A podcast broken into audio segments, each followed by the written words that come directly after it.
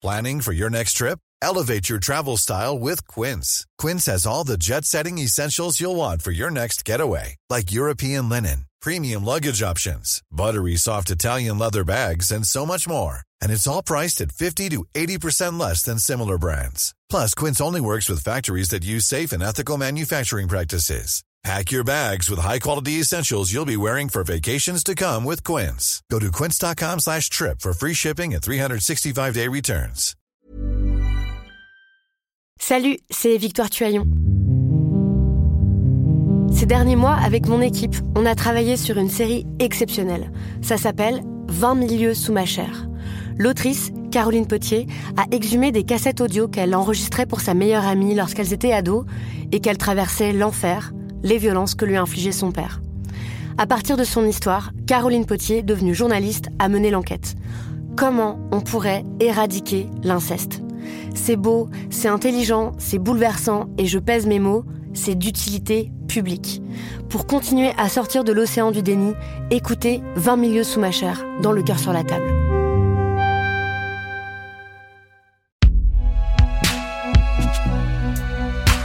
Fabriqué par Binge Audio.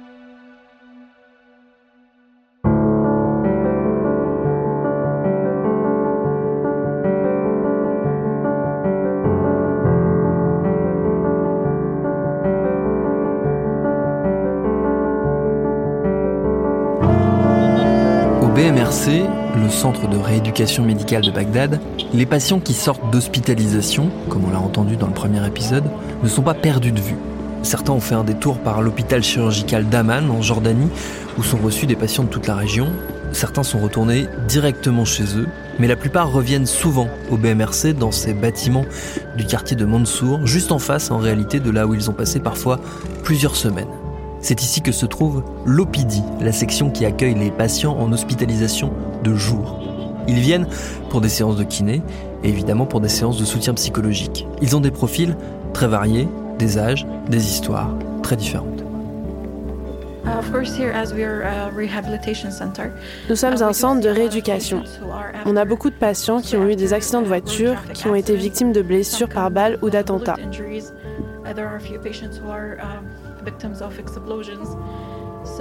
En ce qui concerne leur santé mentale, les patients présentent généralement des symptômes liés à leur traumatisme, de l'anxiété, des dépressions.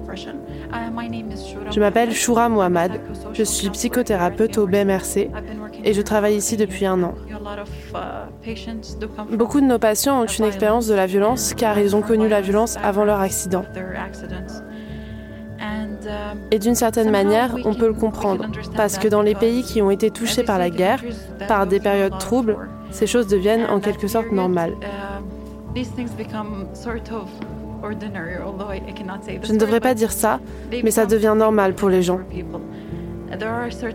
Dans des zones particulièrement violentes, vous trouvez des gens armés et c'est normal d'avoir des armes.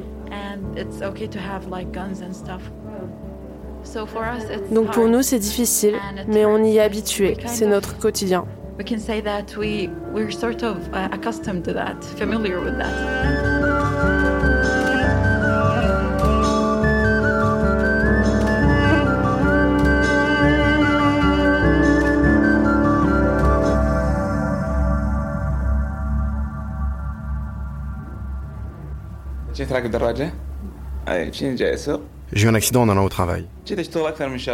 J'étais à moto et j'ai eu un accident avec une voiture. J'étais avocat, je voulais quitter l'Irak pour aller étudier en Allemagne et devenir médecin.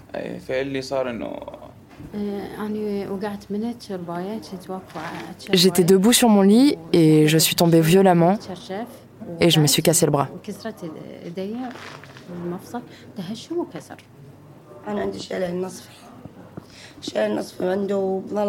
Je suis hémiplégique de naissance, c'est-à-dire que je suis partiellement paralysée. Je ne suis pas allée chez le docteur quand j'étais enfant, ce qui fait que j'ai une jambe plus courte que l'autre. Mon mari m'a incité à aller voir un docteur. Donc je suis allée à l'hôpital et j'ai été opérée. Et après l'opération, j'ai été admise ici.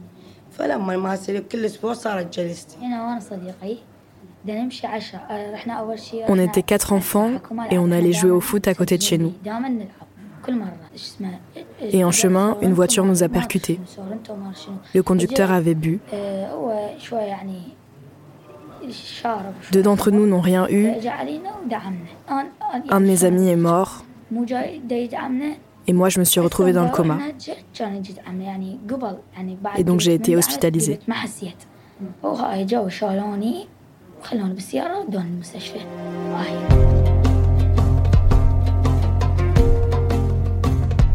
Toutes ces histoires ont malgré tout un point commun. On en revient toujours à l'expérience commune de la violence en Irak.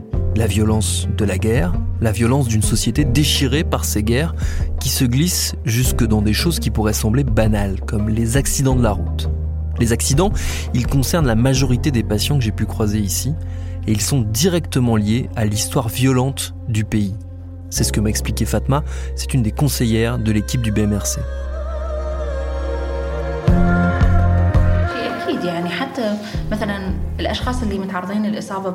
Oui, même les accidents de la route sont liés à la violence ambiante. Parce que maintenant, pour beaucoup d'Irakiens, avoir une conduite dangereuse, ce n'est pas un souci, c'est normal même. Et il n'y a pas de loi qui encadre tout ça. Et puis même s'il y en avait une, ils se disent qu'ils n'auront qu'à payer une amende et c'est tout. La violence est vraiment partout en Irak.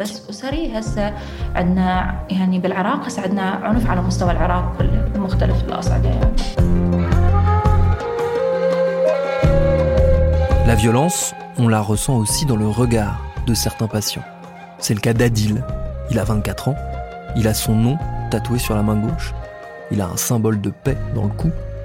Il a envie, très envie de raconter son histoire et d'ailleurs, il commence à le faire dès le couloir d'entrée. Salam.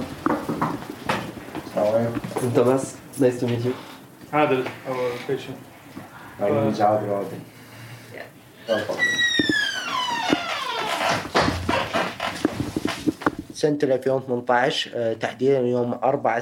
Je m'appelle Adil. Il y a 4 ans, en juillet 2018, j'ai eu un accident de voiture. Je conduisais une moto et une voiture m'a percuté. Le chirurgien qui m'a opéré m'a parlé du BMRC et donc je suis arrivé ici il y a 3 ans, en 2019. Et j'ai commencé la physiothérapie et un suivi psychologique. J'ai été envoyé à Amman, en Jordanie, pour être opéré. Et aujourd'hui, je vais beaucoup mieux, physiquement et mentalement.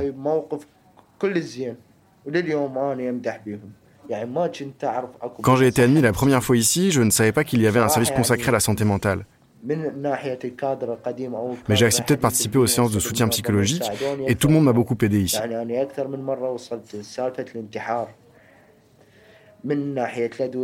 Avant d'être admis, j'avais des idées noires.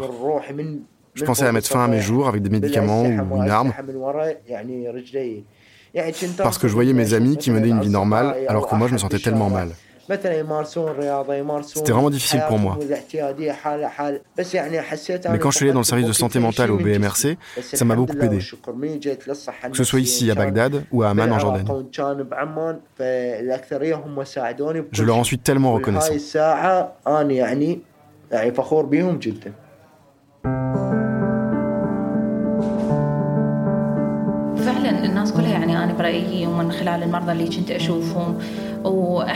Ce que je constate dans mon travail, mais aussi dans ma vie d'Irakienne en général, c'est que de plus en plus de personnes n'ont plus peur de la mort. Même moi, lorsque j'apprends la disparition de quelqu'un, je me dis que c'est dommage, que c'est une perte, mais ce n'est plus quelque chose de dramatique, car c'est tellement courant.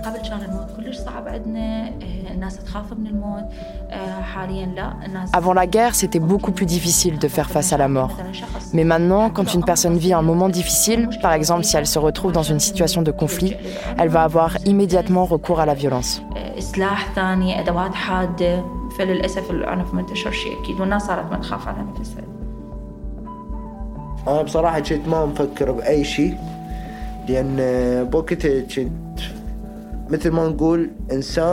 Je n'avais jamais envisagé de prendre soin de ma santé mentale. Je pensais juste à mon travail, à ma vie.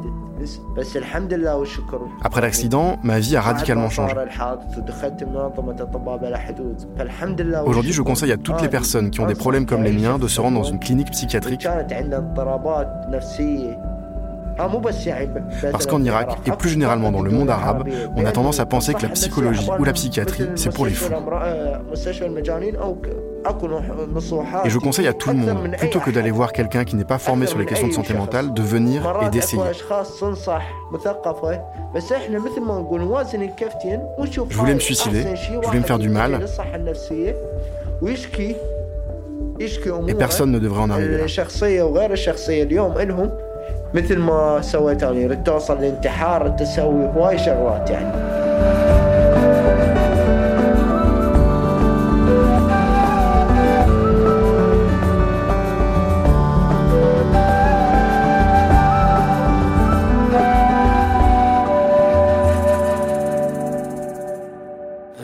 بالعراق هنا ما عندنا ثقافة الصحة النفسية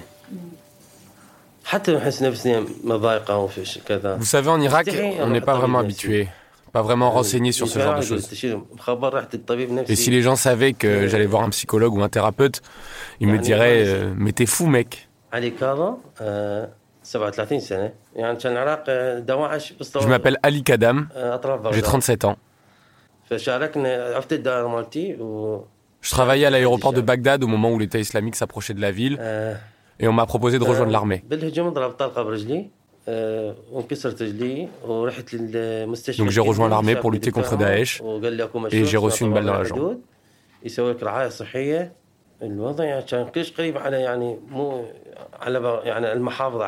Ils étaient vraiment aux portes de Bagdad. Ils disaient qu'une fois rentrés, ils prendraient le contrôle de la ville.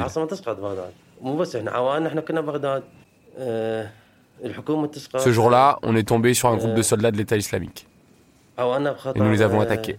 Un soldat m'a visé et m'a tiré dessus dans la jambe. Je suis tombé et mes compagnons sont venus à mon secours.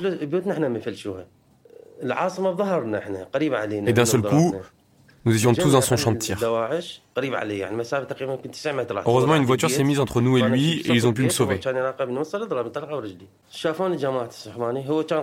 vraiment eu de la chance.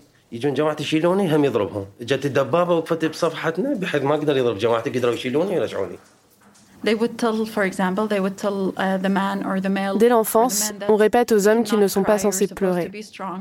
Et donc, quand ils vont être confrontés à des difficultés, qu'ils vont éprouver de la tristesse, ils vont se dire qu'ils sont faibles et qu'ils ne sont pas supposés ressentir ça.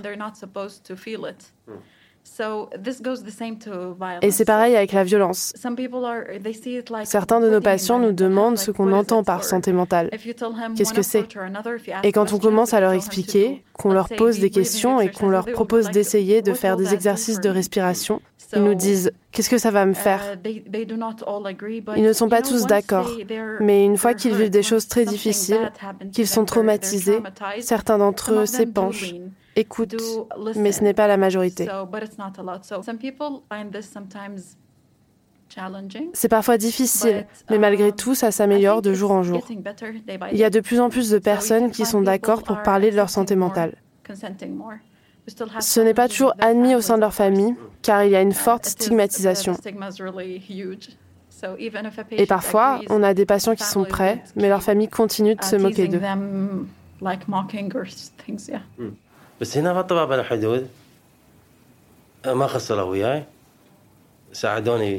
Quand j'ai été admis ici, j'ai découvert ce qu'était la psychologie. Ça m'a beaucoup aidé. On m'a prescrit des médicaments pour mes problèmes de sommeil. Médecins sans frontières m'a fait découvrir le monde de la santé mentale.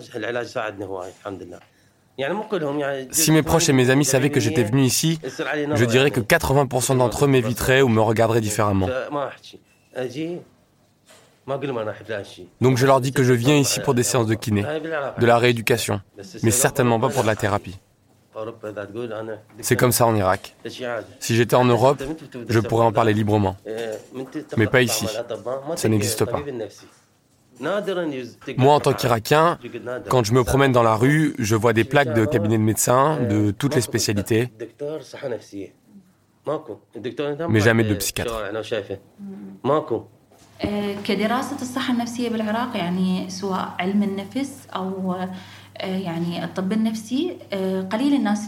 Peu de personnes étudient la psychologie ou la psychiatrie.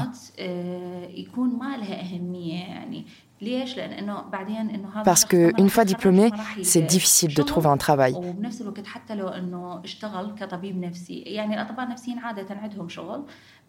Personne ne veut aller voir un psychologue ou un thérapeute. Par exemple, les psychiatres travaillent seulement à l'hôpital. Moi, en tant que psychologue ou thérapeute, je ne peux pas ouvrir de cabinet privé. C'est seulement autorisé aux psychiatres.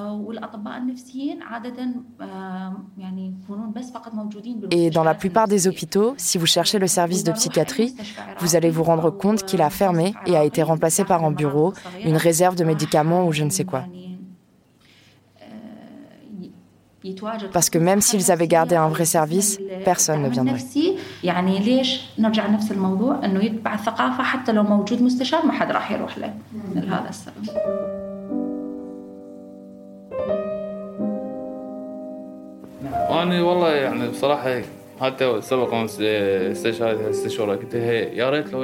J'aimerais encourager les gens à aller dans les services dédiés à la santé mentale. Mais soyons honnêtes, la plupart d'entre eux pensent que c'est pour les fous. Je l'ai déjà dit à ma thérapeute, on a vraiment besoin de plus d'endroits comme ça. Le nombre de suicides augmente. On a besoin de plus de professionnels en santé mentale.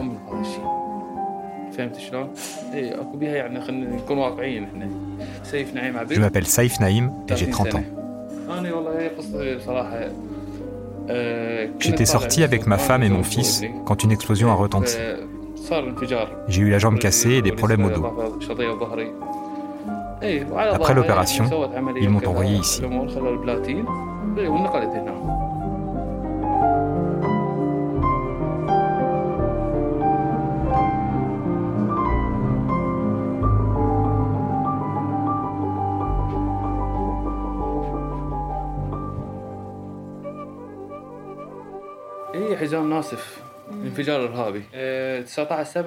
C'était une attaque terroriste. En juillet 2021, on était dans un centre commercial. Ma femme voulait acheter des chaussures. Elle est entrée dans la boutique et nous l'avons attendue devant avec mon fils. Il avait trois ans à ce moment-là. Et soudain, il y a eu comme un souffle qui nous a poussés et je suis tombé par terre. Je ne me souviens pas très bien de ce qu'il s'est passé après ça, mais je sentais que j'avais été touché. Et le corps de la femme qui était à côté de moi était en morceaux. J'étais très inquiet de ce qui avait pu arriver à ma femme. J'ai eu peur qu'elle soit écrasée sous les décombres du magasin. Elle a été blessée à la tête et à la jambe. Et mon fils était juste à côté de moi, et il était vraiment en état de choc. Il avait juste 3 ans. Un homme m'a tiré des décombres et m'a emmené à l'hôpital. Honnêtement, je ne savais pas qu'il y avait des professionnels de santé mentale en Irak. C'est pour ça que ce n'est pas une priorité. Parce que comme moi, avant, la plupart des gens ne savent pas ce que c'est la santé mentale. Quand on m'a demandé si je voulais rencontrer le psychologue, j'ai tout de suite dit oui. Et j'en avais vraiment besoin. Parce que je me suis retrouvé à devoir marcher avec un déambulateur et ça me terrifiait. J'avais peur qu'on me voie seulement comme un handicapé, et plus la personne que j'étais. Je voulais affronter cette peur ne plus me soucier de la manière dont on me voit. Donc, j'ai accepté de participer aux sessions avec les thérapeutes.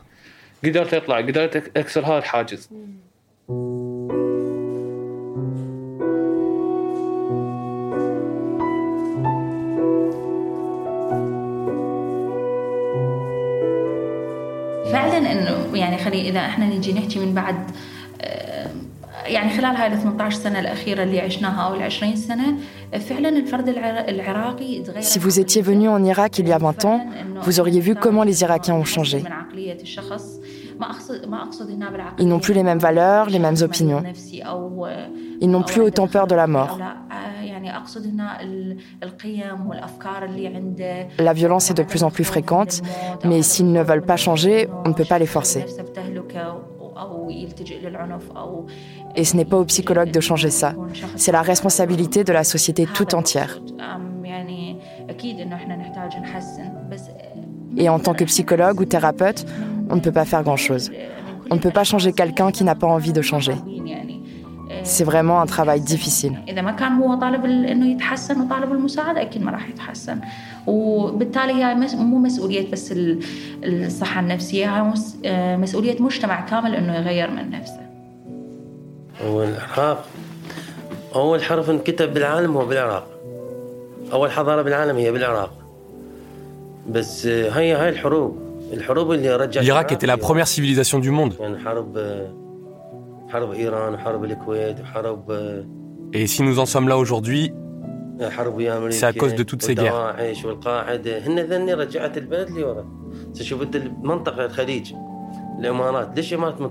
Regardez les pays du Golfe, les Émirats arabes unis par exemple.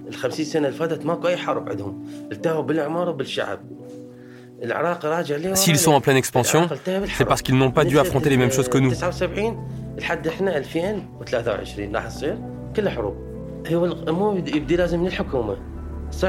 Nous devons avoir une approche politique de la situation. La voir de manière collective et non pas individuelle. Parce qu'on aimerait tous que ce pays change.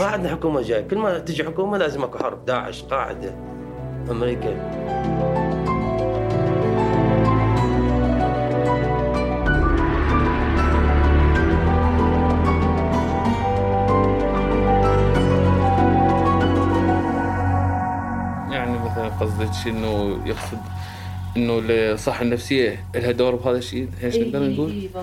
والله بصراحه انا يعني Il y a de plus en plus d'homicides, de suicides, d'alcoolisme, de toxicomanie. Et je pense que le soutien psychologique, la prise en charge de la santé mentale, c'est une des voies pour sortir des conséquences délétères de la guerre et de la violence. Personnellement, les séances de thérapie m'ont remis sur le droit chemin. Et je vois autour de moi plein de gens qui, au lieu de demander de l'aide, sombrent dans l'alcool ou la drogue.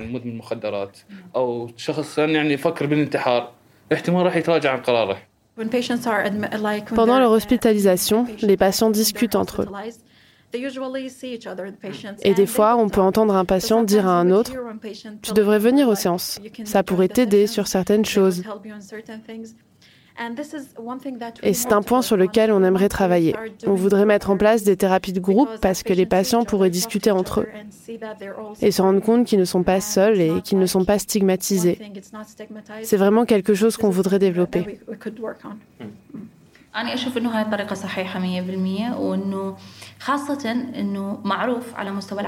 Faire des patients nos ambassadeurs, c'est vraiment une méthode qui fonctionne.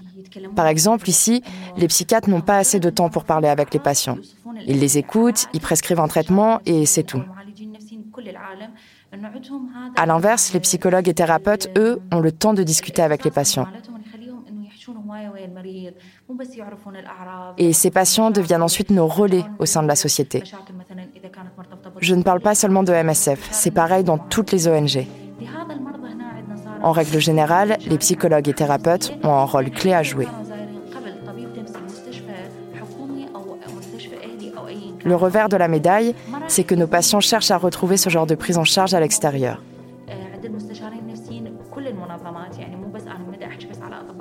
Par exemple, quand ils vont chez un psychiatre privé, ils espèrent être écoutés de la même manière.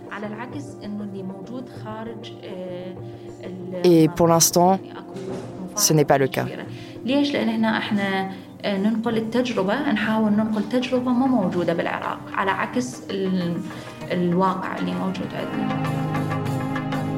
C'est dans leur famille, auprès de leurs proches, que les patients entament ce rôle d'ambassadeur d'une nouvelle approche de la santé mentale en Irak. Et c'est ce à quoi on va s'intéresser dans le prochain épisode.